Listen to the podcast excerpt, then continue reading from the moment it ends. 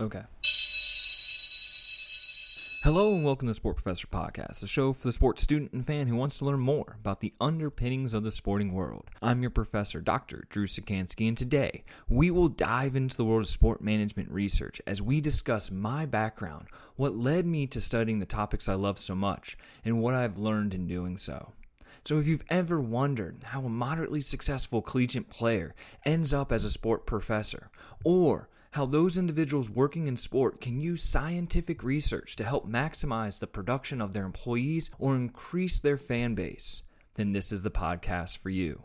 So sit back, relax, and enjoy this week's episode of the Sport Professor Podcast.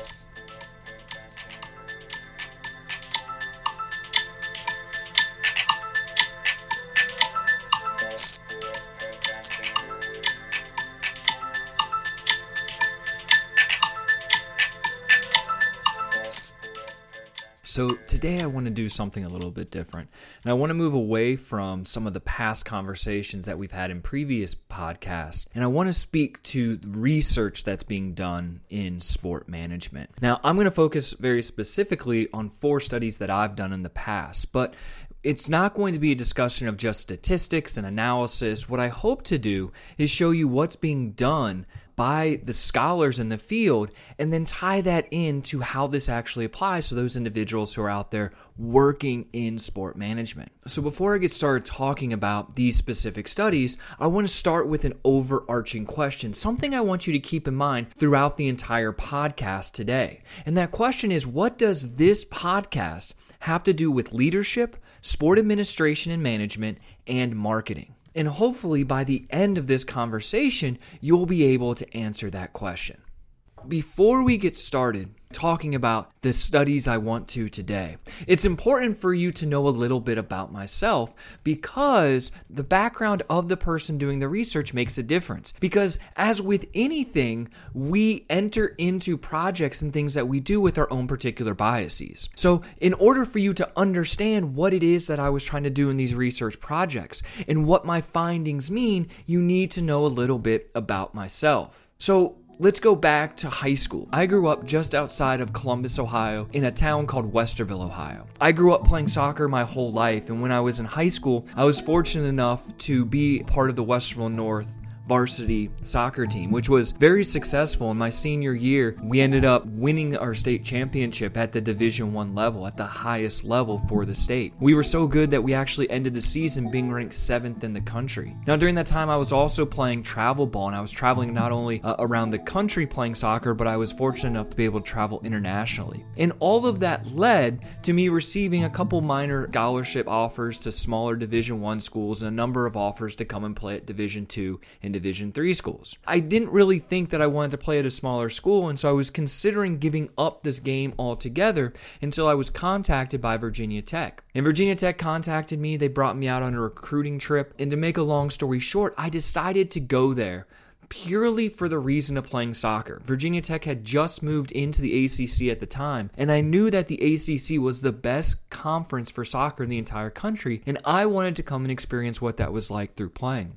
And so I went to Virginia Tech and I was fortunate to play there for four years, from the 2004 season all the way to the 2007 season. And while I was there, our team actually was very good and we accomplished a lot. Three of the four seasons I was there, all but my freshman year, we actually finished the season ranked in the top 25 in the country. And that culminated in my senior year, making it to the final four for Division One men's soccer and playing in the College Cup. Now we lost in the semifinals that year, but we did end up being ranked third in the country at the end of the season. For me personally, I had some success, but not on the level that my team did. I was brought in as a goalkeeper, and for the first two seasons, I sat behind an upperclassman who ended up going, getting drafted, and having a career in the MLS and playing professional soccer. My junior year is when I actually got my opportunity to play, and I ended up starting a total of 13 games that year, and I culminated a record of 9 and 3 during that span. My goals against average was pretty average. It was 1.42 over that that time. I had two shutouts. Nothing that really stuck out and said that I'm an elite player, but it was good enough to start and play for that team.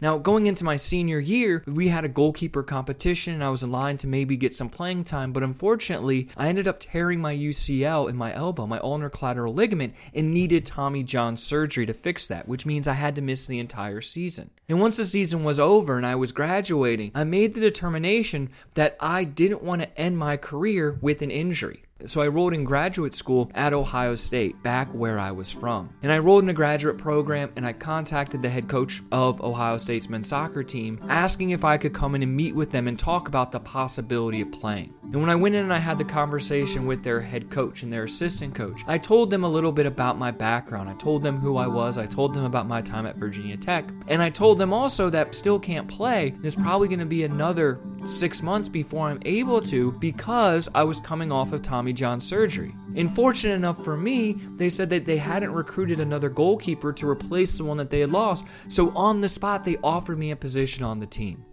And I worked very hard to get back, and I actually ended up winning the starting goalkeeper spot. During that season, we also had some success on that Ohio State team. We ended up getting all the way up to being ranked 10th in the country at one point in the season. Not only that, but we made it to the NCAA tournament, and we lost in the second round to one of the top teams in the country in the University of Akron.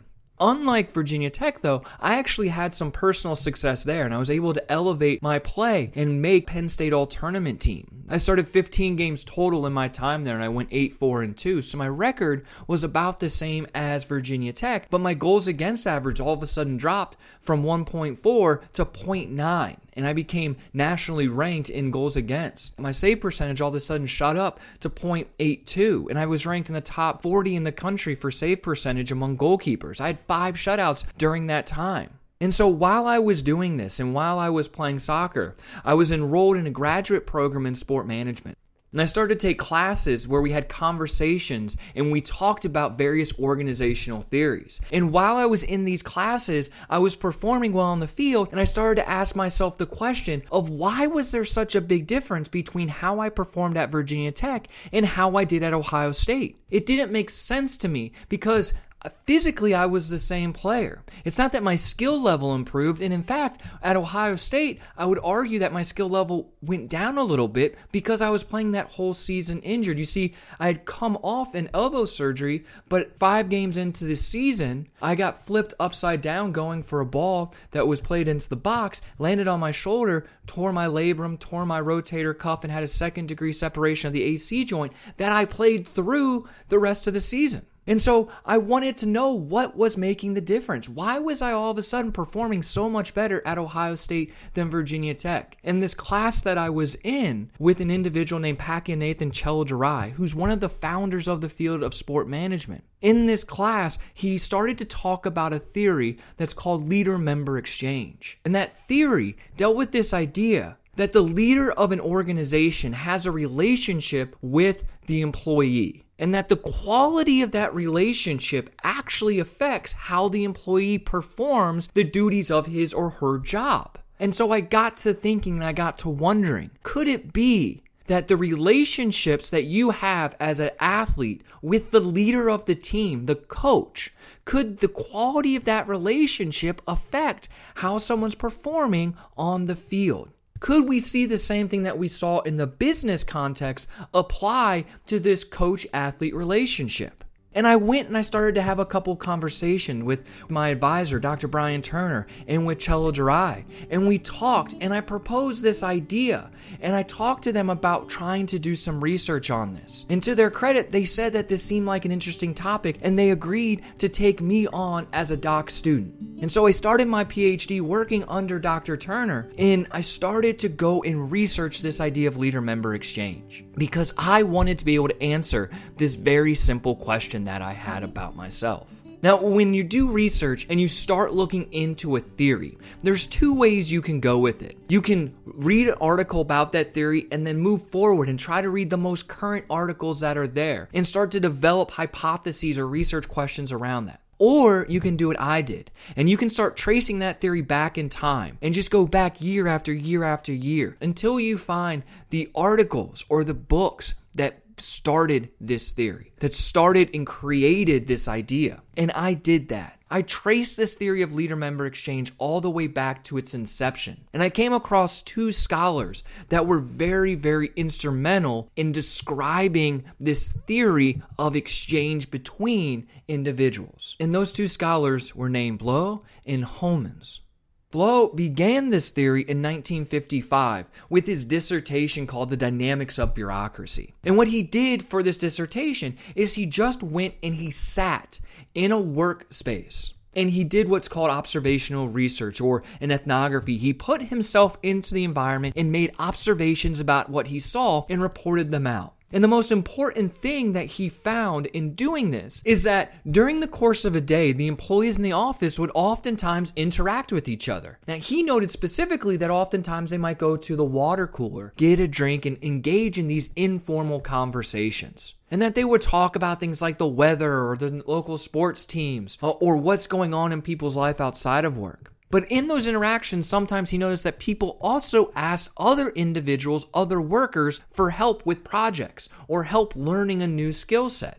And what he observed is that when someone asked for help and the person that they asked agreed to give them that help, all of a sudden those individuals began to establish a relationship or a friendship with one another. And this is the beginning of this theory, this idea of relationship building. Now, Homans comes along three years later in 1958 and writes an article called Social Behavior as Exchange. And he follows it up in 1961 with a book called Social Behavior Its Elementary Forms. And so he's the one that starts to really develop this idea that Blau talks about in his 1955 dissertation. And he sought to classify these relationships between two people.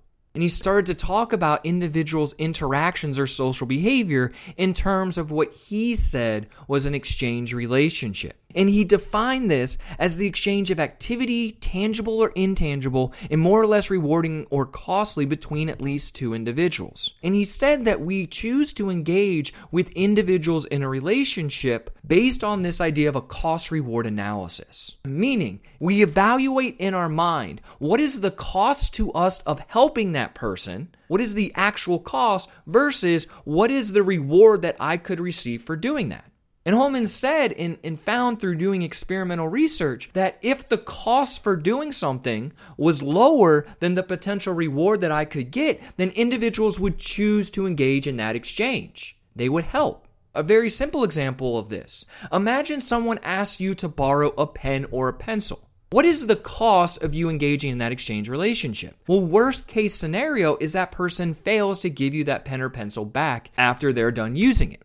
Well, the cost of that pen or pencil is very small 25 cents, maximum a dollar. So, oftentimes you will choose to let that person borrow that pen or pencil because the potential reward is that maybe when you need something in the future, maybe when you need a pen or pencil in the future, they will be willing to give you theirs. However, if we increase the cost, all of a sudden individuals might not choose to engage. So instead of asking for a pencil, imagine that I ask if I can borrow your car for the weekend. The cost of your car is considerably higher than the cost of that pencil. Now we're talking about worst case scenario. I wreck your car or I don't give it back to you. You might be out thousands and thousands of dollars. And so the potential cost outweighs any future rewards that you might receive from me. So as a result, you're going to choose not to engage in that relationship. You're going to choose not to give me that item that I've asked for. And therefore the relationship will not grow or the relationship will not be in place. And this is what Homans found in his in his work. And it started this movement of doing more and more research into this idea of exchange relationships. Blau follows this up in 1961 with what is the seminal piece in social exchange theory in a book that he entitled Exchange and Power in Social Life. What led to the creation of this book was that there were some criticisms of Homans' theories, and there were some criticisms of how micro focused they were. And what Blau said in the writing of the book was that he viewed social exchange as a process of central significance in life and as underlying not only the relationships between individual people, but between groups as well. And so Blau follows up Homans' work in 1961 with his own book, which becomes the seminal piece that talks about this idea of exchange theory, of exchange relationships and how they are formed, how they are built, and why they are so important. Blau highlights this when he says, quote, a person for whom another has done a service is expected to express gratitude and return the service when the occasion arises. And as a result of this, he starts to develop what's known as the social exchange theory, which defines what social exchange actually is. A dyadic relationship between individuals, organizations, and or social groups that obligates one another through the creation of trust to reciprocate actions in an undefined manner within an unspecified time frame. Let's break that definition down some just so we have a clear understanding of what we're talking about here. First off, the definition says that we're dealing with what's called a dyadic relationship. Well, what is a dyad? A dyad is just something that has two things. So a dyadic relationship is a relationship with two entities. And we go on to define what those two things can be. Well, the first can be the relationship between individuals, like Homans talks about. Think about this very simply the relationship that you have with your friend, your significant other, your parents, maybe a professor, maybe a boss or an employee. We have these relationships between individuals. We can also add to that by saying that the relationship can be between an individual and an organization. Think about the relationship that you have maybe with the place you went to college, or your favorite sports team, or even the organization with which you work we as humans tend to personify organizations. We give organizations human like characteristics. So when something happens within the organizations, we have an emotional feeling or reaction to it.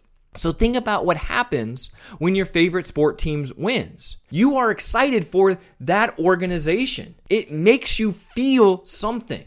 That is the relationship that you have with that organization. Think about how you feel at work or in college when the university or the organization you work for creates a policy or passes something that goes against what you're doing. It upsets you. As a professor of Coastal Carolina University, one of the things that I noticed is that the university has a policy about tailgating. They only allow students to tailgate before football games in a very specific area. And students hate that policy. Now, they, they don't hate the person that created the policy, what they do is they have an emotional reaction towards the university. They have anger and frustration and sadness towards the university. And what that speaks to is this dyadic relationship, a relationship between the individual student and the university or the organization as a whole. Now, the third individual with whom we can have relationships is social groups. So think about a group of friends that you might have. Yes, you have an individual relationship with each of the friends within that group, but you also have a relationship with the group as a whole. You have an attitude or a feeling or a perception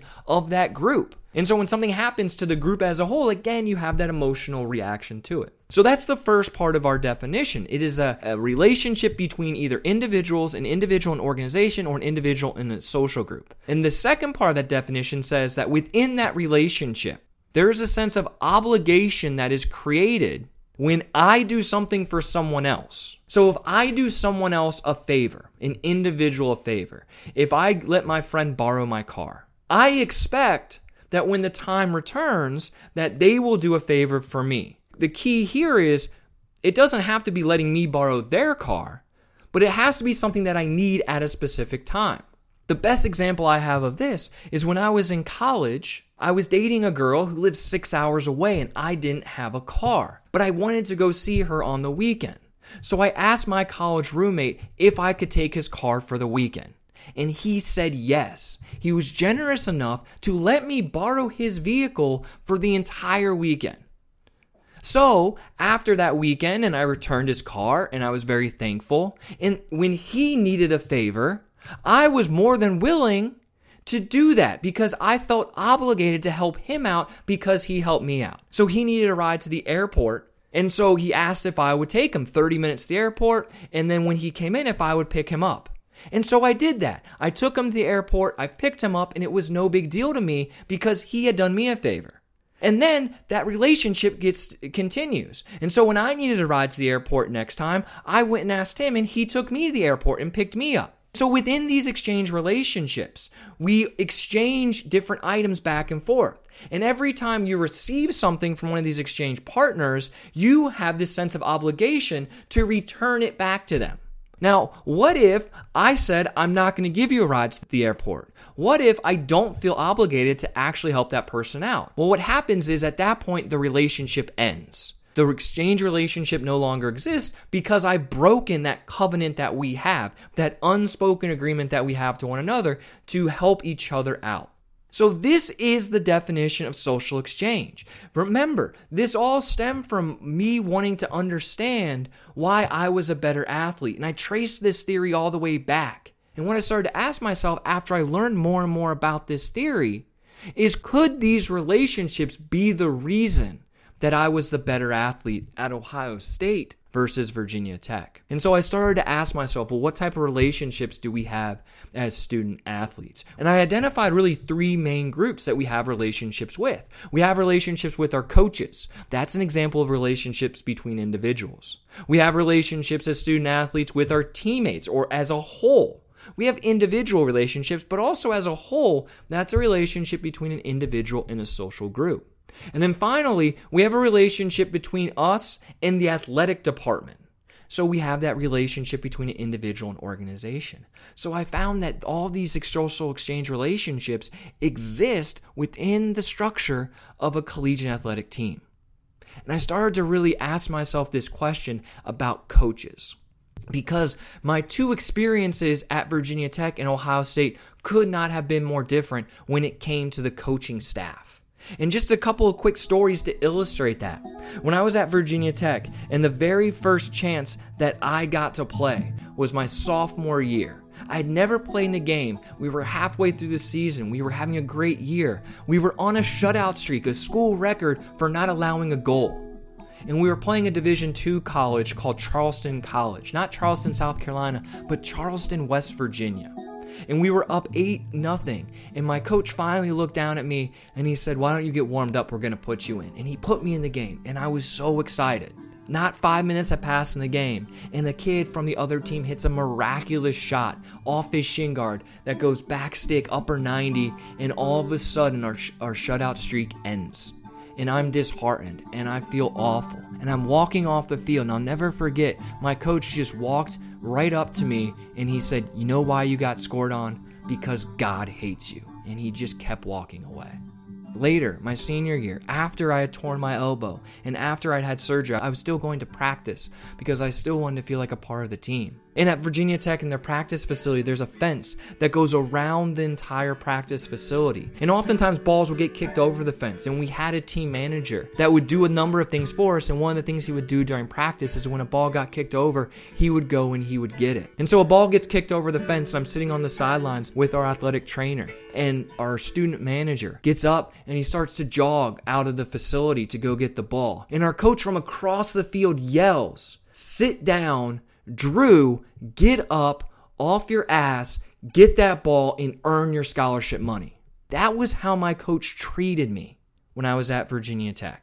Juxtapose that to when I was at Ohio State. I told you I was coming off of elbow surgery. I still couldn't practice. And in springtime, we would have spring practices. And so I was off just doing some footwork uh, drills just to try to stay sharp. And the assistant coach came up to me and we were just having a little conversation. He asked me what number I wanted to be for the upcoming year. He gave me some options, and I looked at him and I said, I know this might sound weird, but if there's any way that I could be number 32, that would really mean a lot to me. And he just looked at me a little confused and said, Well, why do you want to be number 32? That's not a typical number that you see goalkeepers wearing. I said, I, I know, um, but I, I went to Virginia Tech. And unfortunately, I was there when the shooting occurred, and there were 32 people whose lives were taken.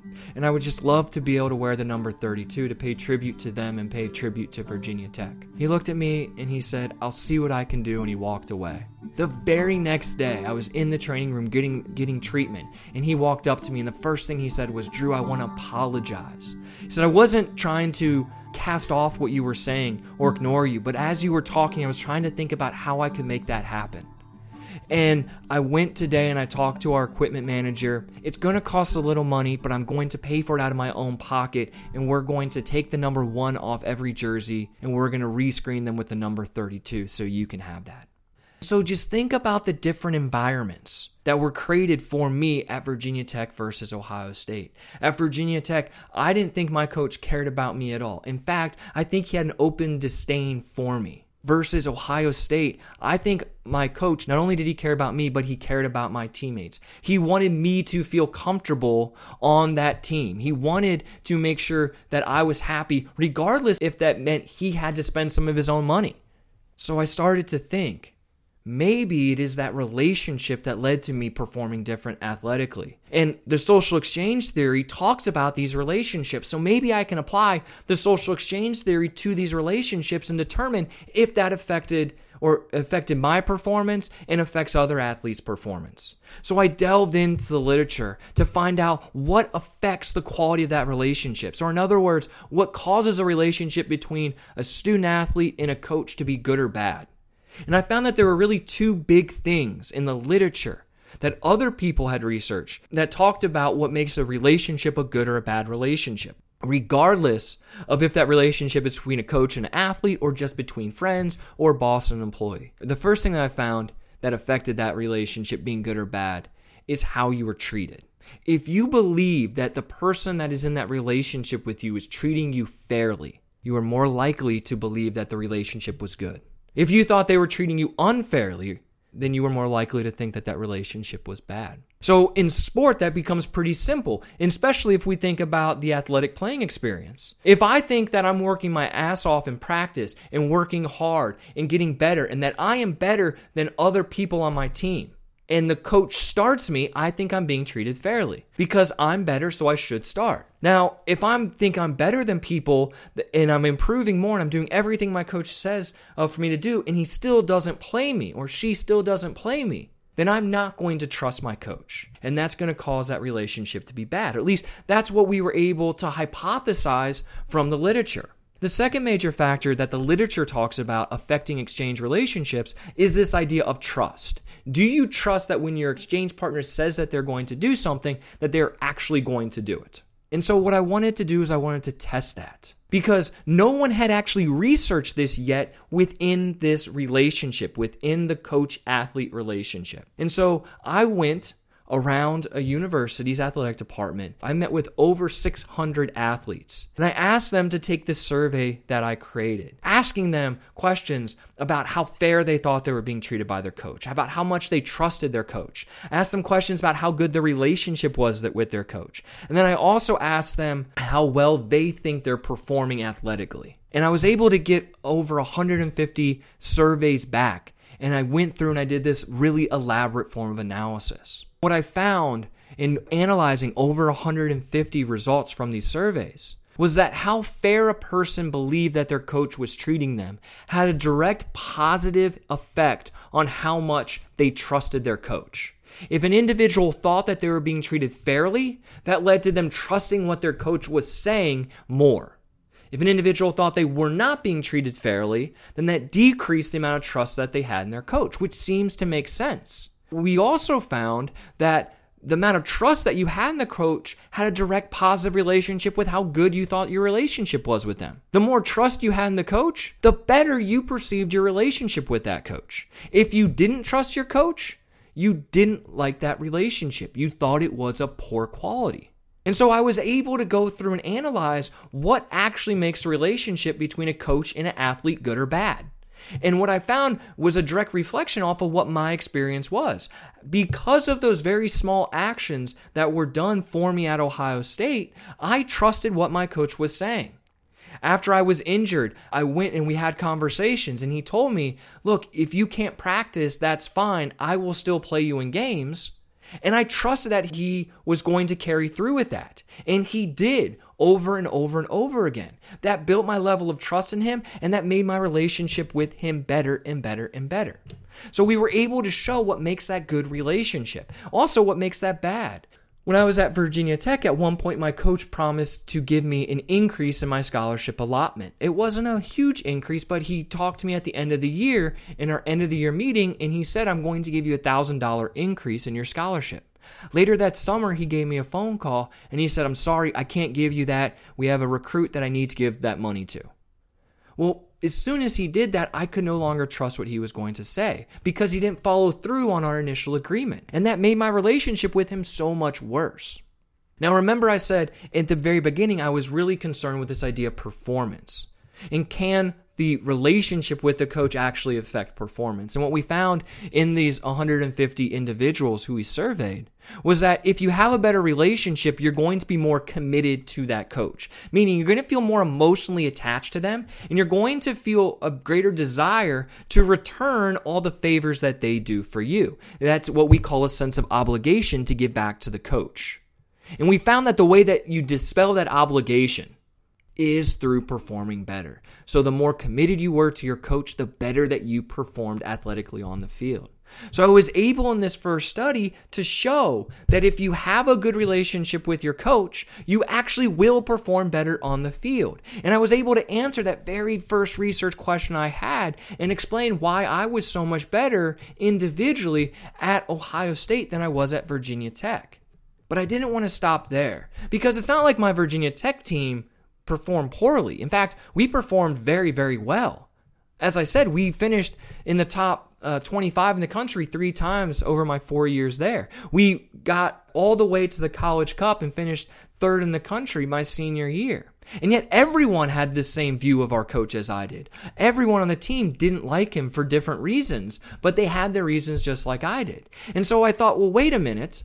I can explain why my performance was better at one school than the other, but why was my team performing better at Virginia Tech than at Ohio State? And that led me to these second types of relationships the relationships that an individual has with the team as a whole.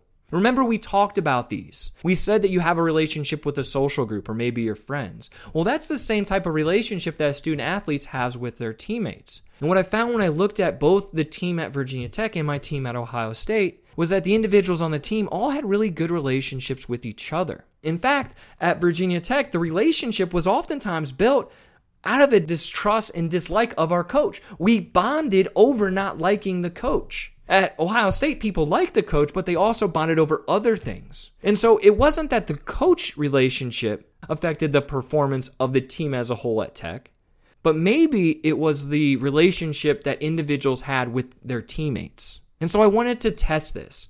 And so again, I asked a group of over 600 people and collected over 150 responses about the relationships with their teammates. Do they have good relationships with their teammates or not?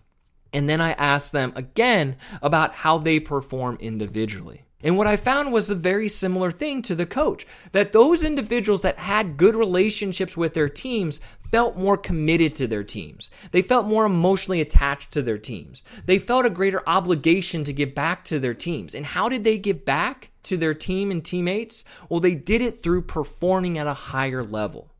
So we were able to show that if you have a really tight relationship with your teammates, you will actually work harder on the field and perform better.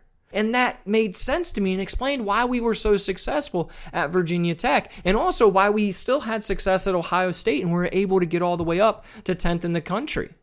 And so within these first two studies, I was able to answer my own personal research questions. I was able through this research process to explain why I was a better athlete at one school than the other, and also explain why, regardless of my attitude towards my coach at Virginia Tech, why the team as a whole was still able to perform at such a high level. Now, this is great to understand yourself, but oftentimes what we do in sport management research is we stop there. What I try to do is I try to take it to the next step and I try to ask, so what? What does this mean for those individuals who are actually out there practicing sport management, who are actually working in the job force, not just us academics who are doing the research?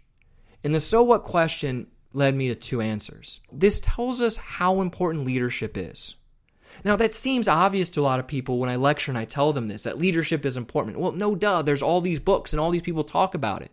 But no one had researched it in this specific context. So I was one of the first people to be able to show just how important leadership is of a coach with collegiate student athletes. More specifically, I was able to show how you treat an individual affects how they perform athletically.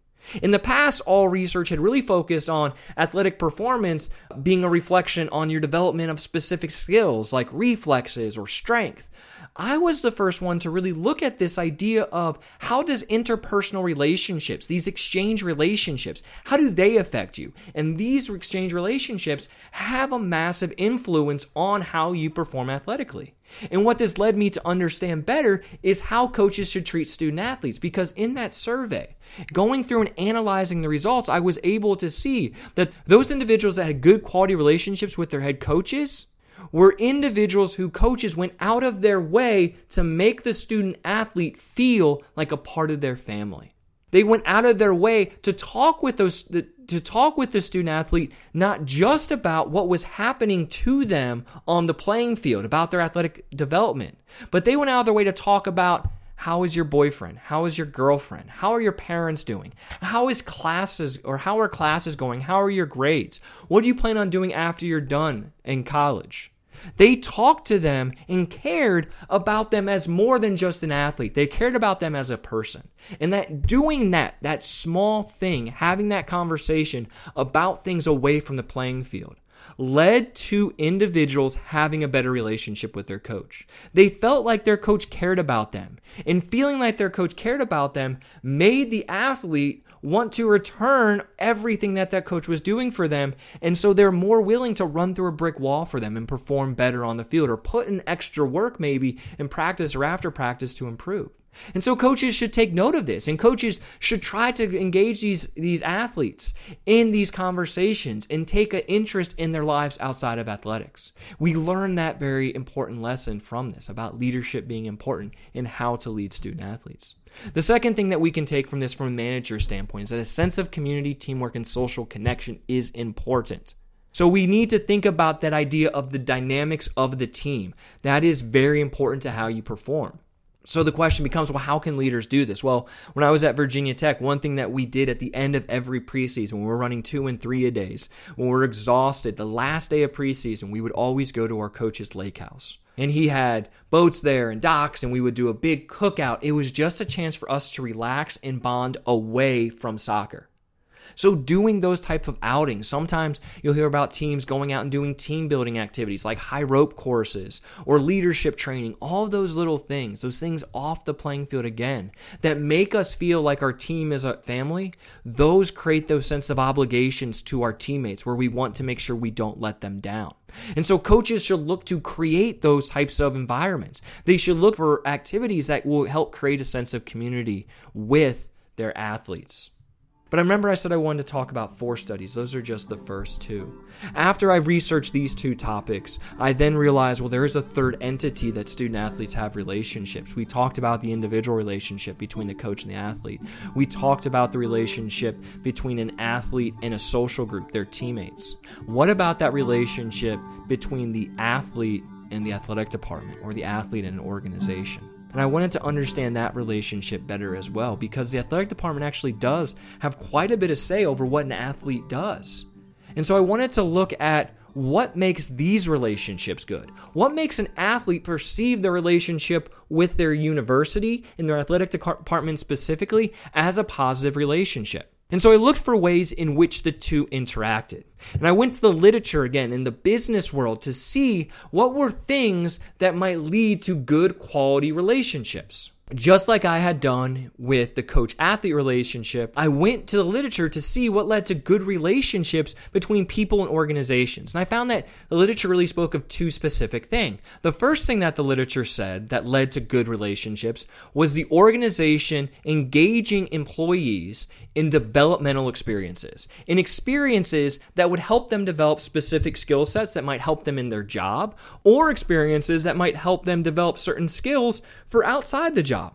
So these developmental experiences were found to be very big. Sometimes these are the organization putting on clinics or training sessions that they go and invite their employees to come to to teach them a specific skill set. Sometimes that's setting up opportunities for the employee to go meet with people about life planning or estate planning or planning for retirement. All of those things are developmental experiences that the organization can put on that were found to lead to a better relationship between the organization and the person. The second thing that the organization can be found to do to help with that relationship is make the employee feel a part of the organization by recognizing when they do something well. uh, organizations do this all the time now through having award banquets or award ceremonies and awarding the top seller or the top performer and having these big events. Well, they do that to recognize what you are doing as an employee to make you feel more part of that that would, that's what leads to the quality relationship. But what's the outcome of that relationship?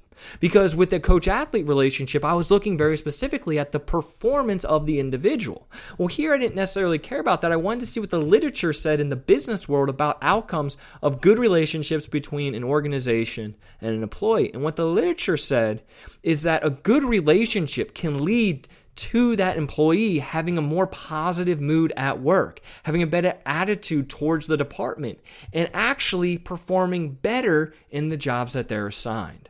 And so I wanted to take that and I wanted to test whether these ideas would hold true for this student athlete athletic department relationship. So again, we sent out a survey. Now, this survey was to a smaller population of around 400 individuals. And we looked specifically not at current student athletes, but former student athletes, because we wanted to look at a very specific outcome, which I'll get to here in a second.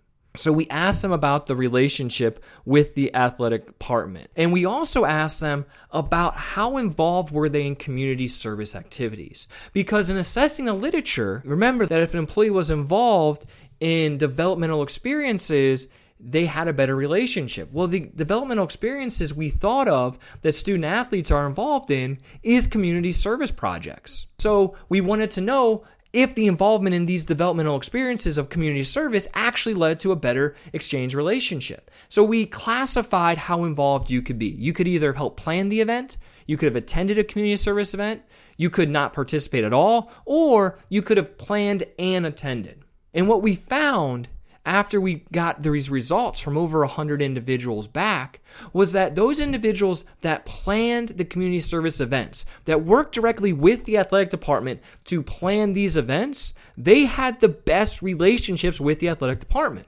And it was actually a significantly higher relationship than everyone else, than those individuals who just attended, who didn't participate, or who planned and attended.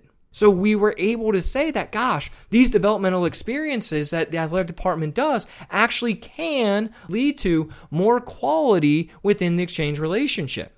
We also found that those individuals that just attended the events had a significantly higher uh, relationship with the athletic department than those individuals who didn't participate. And so we were able to start to understand how to go about building a better relationship between an athletic department and the student athletes. But remember, we weren't just interested in that relationship building. We wanted to know what the outcomes of a good relationship were because without understanding the outcomes, we don't even know if an athletic department should work to build that relationship. And we focused on two specific outcomes. The first one was donating money back to athletic departments because one of the things athletic departments across the country look for is donations. They operate and are dependent upon that money that comes in from donors. And there's a, a great and a great place to start with trying to get those donations are the former student athletes that we have.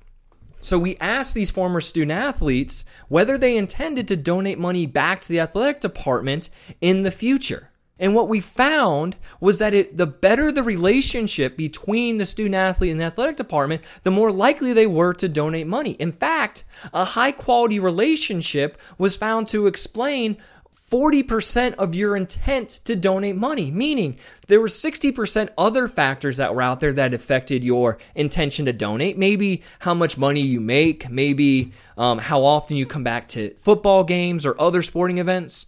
But 40% of the uh, of your intent to donate was specifically based on how good your relationship was with the athletic department. That's huge. The other thing that we looked at is your willingness to speak positively about the university. Remember, past research showed that the better your relationship, the more happy and positive you are at work. Well, these are former student athletes, they're no longer at work. So we thought, how could they be positive? Well, they can speak positively about their experience. And just like with monetary donation, we found that the better the relationship, the more likely the student athlete was to speak well about the organization, to speak well about the athletic department. And in fact, we found that 50% of your willingness to talk positively about the university was based on just that relationship. Half of your willingness to talk positively is just based on your relationship. Now, people oftentimes ask me, well, why does that matter? Why do I care about someone speaking positively about the university? Well, speaking positively might generate future money. It might generate a willingness for other people to become fans of the athletic department. It might generate a willingness for other people to donate money. Maybe it sparks interest in someone's kid going to school at your university, which then gives the university money because they're paying tuition. Maybe it makes other people as a fan and they're more likely to buy merchandise of your university, which again generates money for them. So we found that the quality of the relationship between that individual student athlete and the athletic department led to these positive outcomes. And so we go back to that so what question. Why does this matter for sport managers? Well, it shows them that we need to look for ways that the organization and the athletic department can interact with their student athletes to help develop skills. And we can apply this not only just to student athletes and to the athletic department, we can apply it to maybe a professional sports team and their fans. And we can see that the professional sports team need to do things to help support their fans and help their fans develop skills. And this is something that's actually fairly common. A lot of football teams and basketball teams, the NBA and the NFL, will actually have programs they do where they teach you about the rules of the game. Oftentimes, they'll call this like NBA 101 or basketball 101 or football 101, where they invite you in to teach you skills and knowledge with the hope that that will improve your relationship. And so, regardless of the type of sport organization you are in, if you are a manager and if you're in charge, you need to figure out ways to show the people that are working for you, the employees, or the fans or participants in activities that you put on, you need to figure out a way to show them that you care. And if you do, it actually will lead to positive outcomes. If you're able to do this, the employee, the participant, or the fan will be more willing to give back to your organization. They'll give you time, they'll give you money, they'll give you other resources, and they're more likely to speak positively positively about your organization to others, which could increase the amount of money you're able to generate. And so, within these three studies, all based off my own personal experience and this idea of social exchange, I was able to learn all of this about how managers and coaches and leaders should act. But there was one more thing I wanted to do before I finished with this line of research. Because as I was reading more and more about social exchange theory at this time, I came across another theory that fell under the social exchange theory.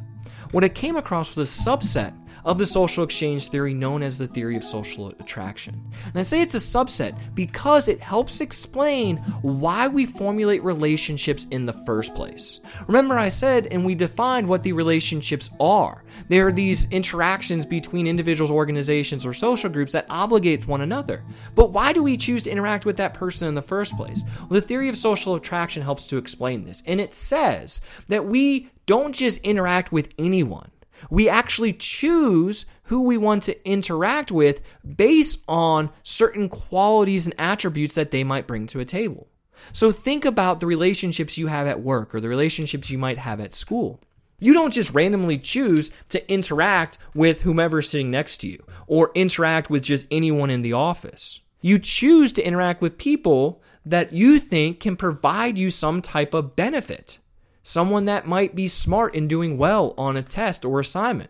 That's the person that you choose to interact with because maybe they can help you study the person at work who can help you learn different skill sets, or the person at work who's really sociable with everyone else who might be able to introduce you to other people. Even in relationships, we don't just randomly choose who our friends are out in the real world. We normally interact with people that provide something to us that we can't provide for ourselves. And that's what the theory of social attraction says. And so I wanted to go back to the beginning of the student athlete experience in college, and I wanted to try to figure out what factors affected why a student athlete chose the college they did. And at this time, there was a lot of conversations about things like uniforms and colors and mascots affecting, about what equipment apparel deals schools had. And I wasn't the first person to ask this question. There had been about five other studies that had looked at this and developed these list of factors and then asked student athletes to reply. Uh, the problem I found with those studies is that they weren't rooted in a theory. There was no theory supporting why they chose the specific factors. The theory of social attraction, on the other hand,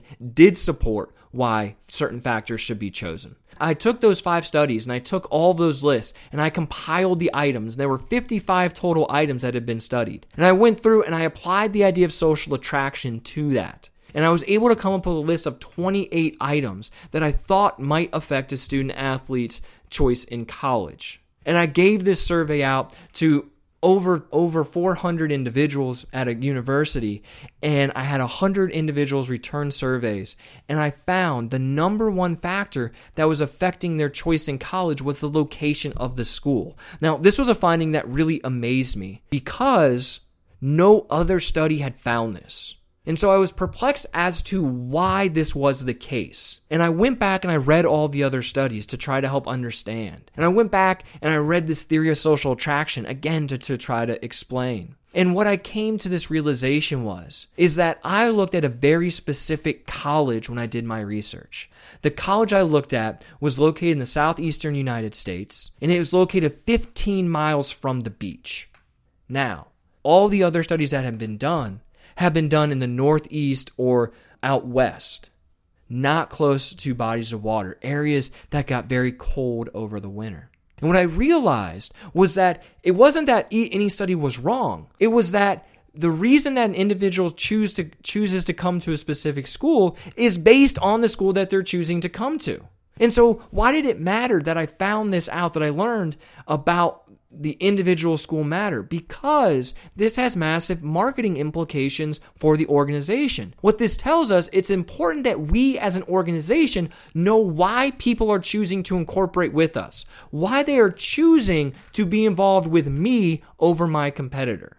If I understand that, just like this school, if they understand that the reason student athletes are coming to be involved with them is because of their location over everything else, then they can market that out to try to get the best student athletes that want to choose a warm location by the beach. And so, understanding who we are as an organization helps us to better market ourselves to people who might want to consume our product. In, in collegiate athletics, that means knowing how to get the word out about what makes me unique to potential recruits. On the flip side, if I don't like that that's the number one reason that people are choosing to come to me, if this university didn't like that the fact that we're so close to the beach was the number one reason people are choosing to come and play at my university, then they need to work to reposition themselves, to change the narrative, to highlight other factors that are unique and important about them that might lead to someone choosing to come to them. Finally, the other manager implication is we need to do research and understand our consumers better. Because if I were to do this at a Big Ten school, for example, if I were to do this same study at Ohio State, I imagine the number one reason that people would choose to go there, specifically with certain sports like football or basketball or baseball, would be the potential to play professionally. In the school that I did, that was the second to last reason that they said they chose the school because there's very few professional athletes from that school. And so we need to understand what we are, and we can't just rely on this past research. We need to do the research ourselves as managers or employ someone to do that. So that leads us back to the question we started this whole conversation with the overarching question What does this podcast about research in these four studies have to do with leadership, sport administration and management, and marketing? Well, hopefully, I've been able to point that out. And hopefully, I've been able to point out a little bit for you how practitioners, how those individuals that are working in sport management in the real world can take what we find in research and apply it to what they're doing so that they may get better results. If you have any questions about any of these four research projects or questions about social exchange theory and its application to sport, and even more specifically to student athlete coach relationships or student athlete team relationships, please feel free to reach out to me. I would love to have a conversation with you or share links or share these articles that I published about these topics. Or if you have questions about other research that's out there within the field of sport management, or if you just like this topic of how we can take research in sport management and apply it to the real world, I'd be more than happy to talk with you. Please feel free to reach out to me on Instagram at the Sport Professor. Follow me, follow the podcast, and please share it with other individuals who are out working in the world of sport. Until next time, I hope you've enjoyed this episode of the Sport Professor Podcast.